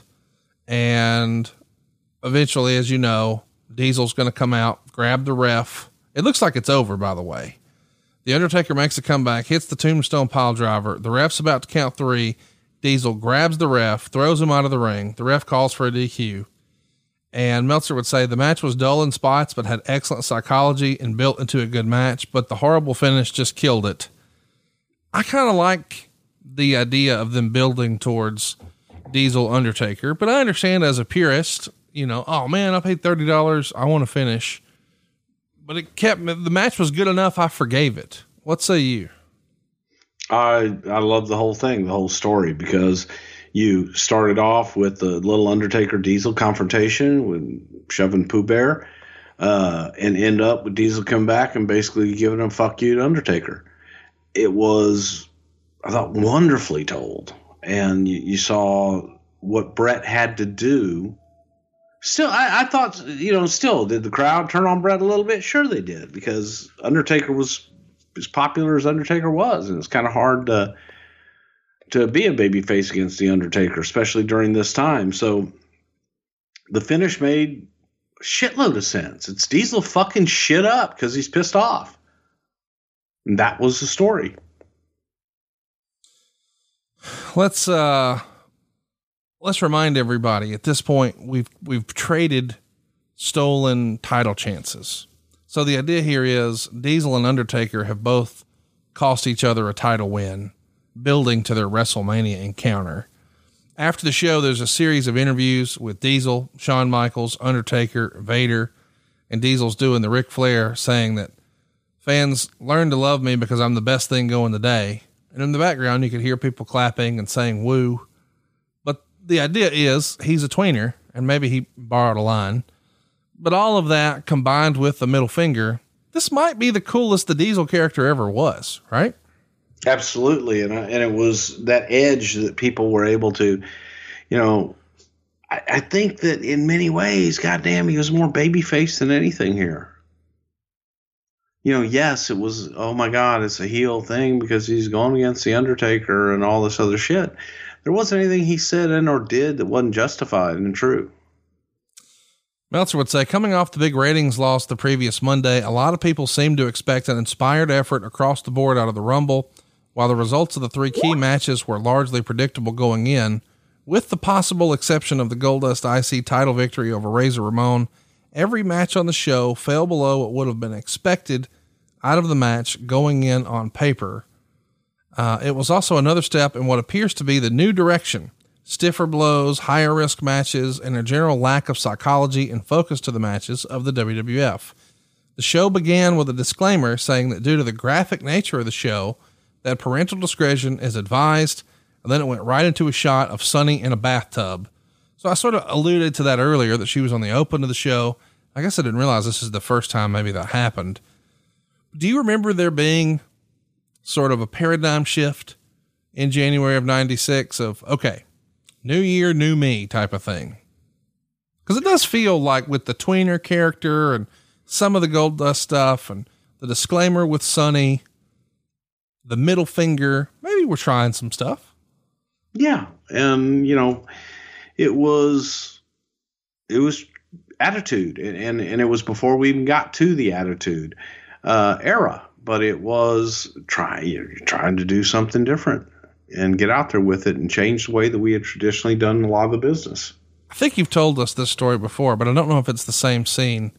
Is that disclaimer that plays at the front of the show where Sunny's saying parental discretion is advised? Was that shot in your tub? No. That was a different shoot. That was a different shoot. No, Sunny never made it into my my tub ever. Uh, there was heat with uh, someone in your house and her, right? Uh, she never made it into my tub ever. Okay, so no, they actually spent no, no. Chris and Sunny actually spent the spent the uh, night at my house one night. Well, who did who did somebody in your house not like? No, it wasn't that they didn't like them. It was just that that that, that they didn't uh, had an attitude. No, well, no, okay. it was a different shoot. We'll move on. Um, Meltzer would also say the show was more violent than the past WWF standards, mainly with foreign objects being used liberally, which had recently been a no no, although no blood. For the most part, the work rate was below the level of most of the shows in 95, although the matches had more high risk moves. Although the crowd appeared dead on television, uh, there it was said to be live, it was just poor crowd miking. And they were pretty hyped up about this. How big of a deal is that for your live presentation? crowd miking. Me and you've never really talked about that before. Of course, these days, I think we're just playing loops on a video game because we're in the pandemic era and it is what it is. In years past, WCW used to sweeten the crowd noise, I think is the technical term. But if you don't have the crowd mic'd, it can really take the viewer out of it at home because it almost becomes monkey see, monkey do like a mirror effect. If they're into it, we're into it, right? Well, it helps for any time. And if you can visually see the audience involved in something and having a good time and being excited about it, you're going to be excited about it no matter what you're doing. So it's, I didn't really notice. Uh, I mean, maybe the, uh, the expertise of the guy making that critique with all the television shows that he's produced and, and the hot crowds that he's produced at every single one of the shows he's ever promoted in or, but wait a minute, God damn it. Um, yeah, I, I really, I thought they were into it. I think that the, I thought they were good, actually. Let's uh let's do some questions here. Oh, before we do, I want to mention um, Dr. Jeffrey Unger did an interview saying Shawn Michaels was 100% fine and fully recovered. A few weeks earlier in the angle, he was saying Michaels shouldn't ever return to pro wrestling. Michaels, in his own interview announcing his return, said he was doing so against the wishes of his doctor. In hindsight, was that a little uh, misstep in continuity? Probably so. Yeah. Shit happens. Since we're talking about hindsight, this is the era, this is the month where you guys start doing all the huckster and nacho man billionaire Ted shit. If you had it to do over again, you think you would have done that? I'd have done it stronger. Recently, I saw when I was watching a Raw from this month unbelievably, you closed the show with a huckster, Nacho Man, Billionaire Ted press conference skit. That was the last thing on the show. Not a main event, not wrestling, actors pretending to be people on another channel. And once it was over, there was a nice little voiceover from Vince that said, This advertisement was refused by the New York Times and the Wall Street Journal, but another advertisement will run this Wednesday in the New York Times financial section. And the gist was it was like a an artist rendering, almost like a courthouse sketch of of uh, of Ted Turner, and he's asking people of Time Warner, "Hey, where's that forty million dollar loss on Turner's books? Uh, you know, beware, stockholders." Do you remember Vince taking out ads and papers going after Ted like that? That just shocked the hell out of me. Well, it was a very, you know, again, it was a very competitive time, and and there were just a lot of things going on with the aggressive nature of them going after our talent and different things like that. That uh, you know, different time, different place, and the company was in a com- completely different place. So you you do everything that you can to survive at times. Let's talk about Jake Roberts. Meltzer would say, with the exception of Shawn, it's Jake who gets the biggest crowd reaction. Fans are chanting DDT during the Rumble. Obviously, he's not the Jake of old here, but we know he's going to be around even later this year when the whole Austin 316 thing pops off that summer. Did you have high hopes for Jake coming out of the Rumble, just seeing the crowd reaction? Because that has to catch you off guard, right? No, I absolutely no, actually no, because I think that Jake Roberts was one of those iconic characters that the audience would love to see. So, you know, coming out of that, this was the, the next year where we were looking at, uh, hey, maybe we want to use Jake in the office and, and try to take his brain, pick his brain, and and utilize him in that way. One last thing. I know we've talked about Vader before. I think it's probably the, the start of when you and I started to take the show seriously. So go back and find it in the archives at somethingtowrestle.com. But the next night on Raw is where he attacks Gorilla Monsoon. Monsoon does the stretcher job. Vader is suspended. I think the story is in real life, Vader needed shoulder surgery uh, following an injury he had at that outdoor bash at the beach uh, match against Hulk Hogan. But it's reported at the time in the Observer that Vader had not yet signed his contract. That can't be real, right? You wouldn't put him on the Rumble and Raw without having him sign a contract. I think we were there um, as far as everybody agreeing on things, and, and sometimes, you know, agents and lawyers and things of that nature can fuck shit up. I think that was that was all it was. I, I think talent was on board and and just uh, an agent and and manager that you know, it wasn't it wasn't something that was commonplace in the business at the time. A little more commonplace these days. Well, boys and girls, that's going to do it. We're going to put a bow on Royal Rumble 1996, and we greatly appreciate you joining us here on January 29th. And we hope that uh, everyone enjoys the Super Bowl coming up next week. No, seriously, we'll be back next week. Uh, we're adjusting our schedule just a little bit. Uh, we're going to try to record the main event from February 1st, 1991 as a bonus episode. uh, for adfreeshows.com. Our February 12th episode, the one that was supposed to air today, was In Your House 6. And that's what we're going to bring you uh, coming up here next week. In Your House 6 is a super fun, at least for me, um, show to talk wait a minute, about. wait a minute, wait. We're doing these weekly? Yeah, well, that's what we're trying to do, Oh. bud. and you know, that's actually closer because we're going to be covering the show uh, on the 19th and it actually aired on the 18th. But it's the follow up from the show we just watched. So in the main event, it's a cage match with Bret Hart and Diesel. Underneath, we've got Shawn Michaels and Owen Hart.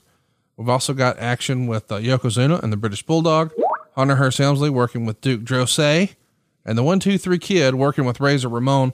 That's all coming your way next week. It's called In Your House 6 Rage in the Cage from Louisville, Kentucky. So Corny was probably happy. He didn't have to get on a plane for that one. He could just ride up the road, right? Except he lived in Connecticut. Oh shit, he's home and he's still got to fly. What a rib. Yeah. Goddamn motherfucker. Well, Bruce, uh, we're like on time. We're dropping a show on Friday. I don't know what the fuck's going on around What here. the fuck? Do you want to uh, say something to your audience who's been waiting patiently for new content and they got it? Thank you, and I love you all still. I'm not reading Twitter anymore. I'm not reading texts anymore. Um, You're reading I'm texts. You're reading texts. You did. You did. no, I did have you delete Twitter off your phone though. You did. How's your life been without Twitter? You know, here's the here's the thing. I I stopped looking at Twitter. I stopped um, looking at investments. I stopped looking at my bank account. I basically just set everything up for just auto pay. I stopped um, all the shit thinking I would actually have more time. And that hasn't worked for shit, Conrad. Well- however, however, I I don't have the negativity except when when people ha- put me on a three way chat and and text me um, all night during meetings with negative bullshit. Doot, doot, doot, Nabes. How random was that that he just now listened to our episode on him? Yeah, It's two years ago. yeah, well, that says a lot. Imagine, but imagine if he actually listened to it, not just heard it. I don't like the way you fucking use your tone to me. You watch what you're, you watch your, you shut your mouth when you're talking to me, boy. Dude, Yeah, okay. doot. Come on, Bruce, be in a good mood. I know you're hurting and you're sleepy and you're tired and you're stressed. Come on, I'm man. stressed. I'm sleepy and I'm tired. And that I think that's I think that was the the order. How far away are we right now from some sleepy time water? What's that shit you use? Dream water? Green water. So how far Like- away are we from like that? right now, on it, really and truly, uh, about an hour and a half. It's six o'clock. You're going to go to bed Yeah. at seven thirty. No, it's seven o'clock where I am. okay. So you're going to bed at eight thirty. Oh God, I uh, well, I'm going to take my sleepy time water. Then that doesn't mean I'll go to bed. I actually got home at whatever god awful time I got home in the morning, Like two and two I or took three, my right? sleepy time medicine, and then I woke my daughter up to play Wii golf. Remind, tell everybody what time you got home. Two thirty, three, two thirty. And so you, in the middle of the night, woke your college age daughter up to play Wii golf. Yes. Why didn't you text Well, me? because the Wii thing is in her room. and you wanted to play golf. Yeah, it's quick nine holes. You know, we could have recorded this show last night. It was twelve minutes. Oh yeah, that wouldn't have worked. Yeah, exactly. All right. Well, uh, that's it, boys and girls. We'll be back next week. In Your House 6, Rage in the Cage, coming your way right here on Something to Wrestle with Bruce Pritchard. Rock on! I love you all. Except for you guys on Twitter. He doesn't see you anymore. Goodbye. SaveWithConrad.com makes saving money fast and easy.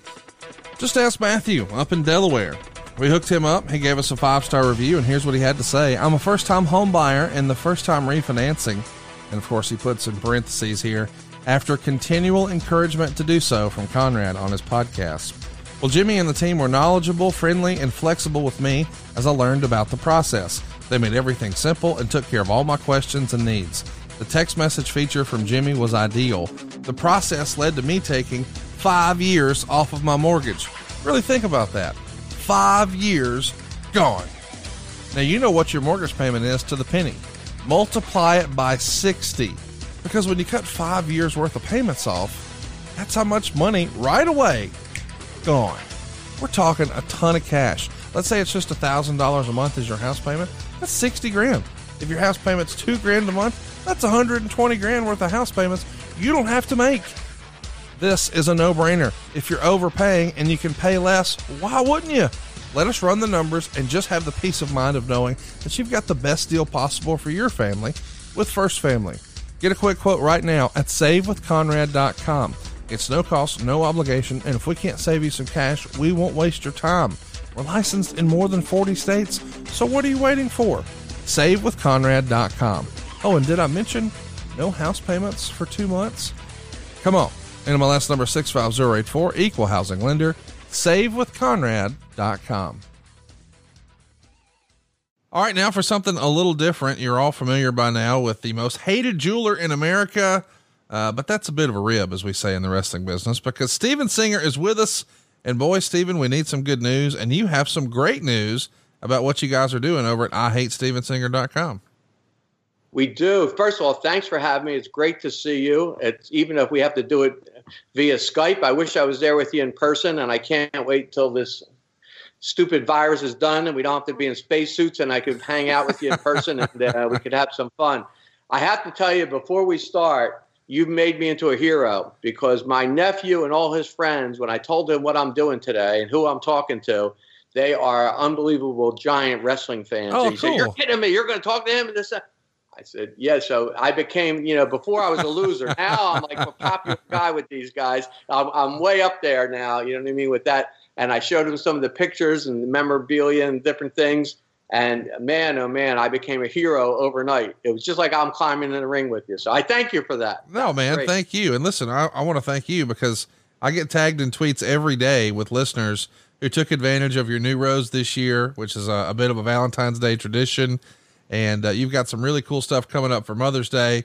But really, what you're doing to give back right now when we're all in, I don't know, uh, uncharted territory with this virus, it's pretty phenomenal. And, and I'm glad we get to talk about that today. Tell everybody what you're doing. Well, thank you so much for that. Well, this actually happened as an accident um, last March when they first shut down the country because of this this virus and the coronavirus, and nobody really knew what was going on. We decided that we were going to take all of our sales from March through May to Mother's Day, and we were going to take a portion of it and go to local restaurants and local hospitals in our backyard, which in this case is Philly, New York, New Jersey, Harrisburg, you know, Washington, Baltimore, like in our kind of regional area, and um, try to reward these frontline heroes. You know, the doctors, the nurses, the technicians. Um, I mean, people, people that wheel you in the chair. Everybody that works in the hospital that's going into this, and they they're going wearing all masked up, and they're wearing all kinds of stuff, you know, to, to do it, and they're like firemen or police running into it. You know what I mean? And everybody else is trying to stay home and stay away from everybody. So we we go to these local restaurants. Um, somebody orders a gift from us. We take a portion of that. You don't have to do a thing. It's automatic. Every single thing that anybody buys, whether it's a fifty thousand dollar diamond engagement ring, a fifty nine dollar rose, a hundred dollar neck, doesn't matter what it is. We take a portion of it. We go to a local restaurant, like a small independent restaurant. We have them cater it, and we feed the whole hospital all the doctors, all the nurses, everybody that's in that hospital, and they do it safely. You know, their individual stuff. Like at Thanksgiving, we did it. We did it Christmas. We did it New Year's. We're going to do it Valentine's Day, um, and then we do it every week uh, in addition to it, but especially the holidays. Right. So for Valentine's Day, we have heart-shaped pizzas that we had made, That's and getting, all the hospitals are getting heart-shaped pizzas. They're getting heart-shaped cakes, all kinds of heart-shaped stuff uh, to go with it. You know, all individual, so all safe. You know, I mean that type of thing. So every it's a four-way win. Somebody orders a gift for their loved one, their Right. sweetheart, their girlfriend, their mother, their daughter, whoever it is, uh, on IHateStevensinger.com, whatever it is they get the gift. Um, they get the pleasure of getting the gift and giving this money to charity. Then the person gets a great gift, and then they get an email that says part of this went to feed this hospital, and it shows you all the pictures. They could click on the pictures of all the different hospitals all over the country and all the different restaurants. And anybody that wants to, like if you have somebody in your circle of friends or family that works in a hospital, or you, God forbid, I hope you don't, but have somebody that's in the hospital, we'll we'll steer it towards them because we want to do it where we have relationships. Right. So we've done it in Texas, in Colorado, in California, uh, in Utah. We, we've done it in Louisiana. I mean, all over the country, just everywhere, everywhere you can. Indianapolis, we just did one.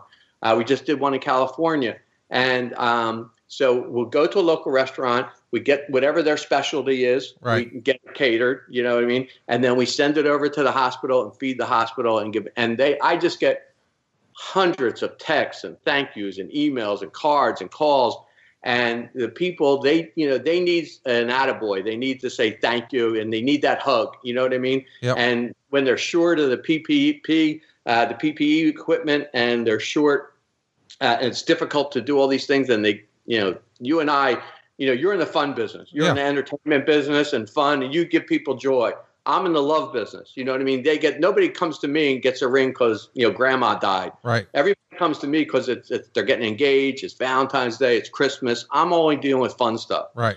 These hospitals, you know, I mean, many patients do very well and they they give their heart and soul, but sometimes they don't do well, Right.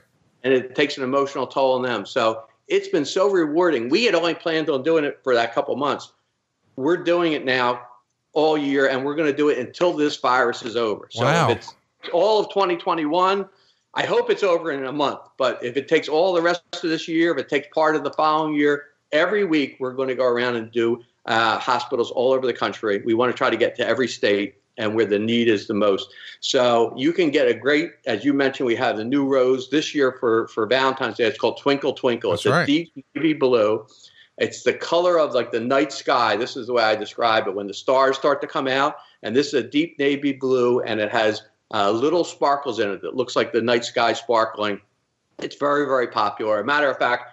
Um, I, I hope not, but by the time your uh, your fans, and everybody hear this, we may be sold out because they're selling unbelievably. And uh, as you know, we have a whole collection. We have about 60 different colors. And every year we come out with a new uh, premium color for Valentine's Day for the collectors. But um, we also have these in 24 karat yellow gold. We have them in platinum, Wow. which is the metal, and we have them in rose gold, which is pink color. So now people can collect them, and we have a display that goes with it. So you can get a dozen display, and every year just put another rose in there until you build this beautiful big bouquet. And they're all, if you want to see what they look like, you can go online to ihatestevensinger.com or stevensingerjewelers.com or our YouTube channel or Facebook, and you can see how to put it together, what that looks like. And as you know, the great thing is, because you and I are the same, guys are stupid. Oh, yeah. they don't know what the hell to do. And they always do it late and they always do it wrong. For $59, starting at 59 bucks, you got a gift that lasts forever. You know, it's not like real flowers are great. I'm not saying no, but a week later, 10 days later, they're in the trash. Right. You know, this for the same money, you have it, it lasts forever. And um, it's just been one of the one of the great things. And we have a lot of great jewelry. We have a thing called the Star of Love, uh, which is an eight-pointed star with a heart cut out of it. It's 128 bucks. Real diamonds, precious metal. Delivery's free. Gift packaging's free. The personal love note from you free. Everything's included. There's no gotchas. There's no add-ons. There's no secret codes. There's no sales. We're very transparent. Everything you, we're like you. Every, you tell everybody the truth, whether they want to hear it or not. You tell your opinion. You know what I mean? Whether they want to hear it. And your guests come on, you expect them to be honest and transparent. Say, Right. you know, what that what's going on. And it's one of the reasons I think you're successful. I'd like to say that we are the jewelry version of Conrad. You know what I mean? Uh, Except I don't work as hard as you. I don't have as many many different. You know, I'm not working as many hours as you. But yeah, so that's what we got going on. And your, I mean, all your fans, man, are just killing it. I mean, we get so many great, um, so much feedback from all the wrestling fans all over the country, and it's just. It, you know, it just, I just hear. There's not a day that goes by that I don't hear your name in some positive aspect. Um, that something's going on. Well, man, that makes my day. I appreciate you saying that. One more time, though. How much is shipping? Free, And, and what's the special promo code they need to use? No promo code. It doesn't get any easier than that. And, and by the way, as a reminder, not only do you get a great gift that will last forever, it's free shipping, it's fast, there's no promo code, and maybe best of all, you're going to be helping local restaurants and local hospitals, the frontline workers who really need our help. Steven, this is an awesome campaign. Kudos to you and your crew for doing this. Well, I got to tell you, what's funny is, and I mean this sincerely, I feel a little bit guilty and a little bit selfish because I think that myself and my crew, my staff, we get more out of it than anybody else because it's really, we're so lucky and so blessed that our business is 40 years old this year and we're doing so well because we have so many repeat customers and referrals from repeat customers over 40 years that not only did during the pandemic did we do good, we're actually doing better than a normal year, which is bizarre. Right. Because I guess people just really want to say, you know, I love you, or I'm so lucky to have you in my life. You know what I mean? I'm so happy that you're alive and well and Yeah. celebrate those things. And more people are getting engaged than ever because of this whole situation. So, um, like my dry cleaner, when it just closed up, they went out of business. I've been using this dry cleaner for 20 years, Wow. but nobody's getting dressed for work anymore. Right. You know, everybody doing this. They're on Skype or Zoom or some remote type of dial in. So I felt terrible. And um, we've been so fortunate that I wanted to give something back. And this has been so rewarding. And then we find that people, because they're doing it and they're getting the, these great gifts, that they want to do extra because they want to send more hospitals and more food. There you go. So it's just been an absolute, you know, I'm not that smart. We just bumble into this. It was just an accident and we did it and it's been working out really, really, really great. And it's, it's, you know, I felt like you and everybody else, a little bit down in the dumps with everything that's going on, Sure. you know, politically and, you know, with the nation being what it is, and especially this virus. And this is making me kind of see the humanity of it and Yes. feel a lot better about everything that we're doing. Um, and, you know, and, and your partnership and getting this out to all your fans is, I can't even thank you enough. Man, I can't thank you enough. We really appreciate your support and to know that, you know, we've got sponsors like you who are, are stepping up and doing something nice for everybody. It's just, it's humbling, man. We really appreciate all your support. And I hope everybody listening to this will at least go check out IHateStevensinger.com.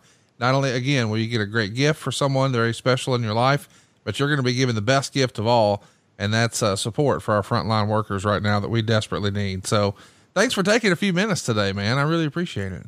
Thanks so much for having me on the show. Thank you uh, to all your fans and everybody that, that follows you for embracing us and taking us in, in. And God bless everybody. Stay safe and you know stay healthy. We're at the hopefully we're at the tail end of this. The next several months, we'll get it all squared away and things will get better. And we can go see wrestling in person. Yes. You know what I mean? Have some fun. Yes, sir. Looking forward to it, man. Thank you for everything. Thanks. That's- Talk to you soon. That's IHateStevensinger.com. Hit it up right now. You'll be glad you did. John brings his skewed sense of humor. Jeff brings tips to cut strokes off your next round. Together, it's those weekend golf guys. They'll pay a lot of money to PXG and Titleist and Callaway and on and on and on, right? How many yards do you think you're going to pick up with that extra driver? I think I can get an extra 5 to 10. What if I give you 15 to 20? you pay me more. Jeff Smith teaches on the sliding scale. Those Weekend Golf Guys, the podcast, part of the Bleav Network. Just search B L E A V on YouTube or wherever you listen.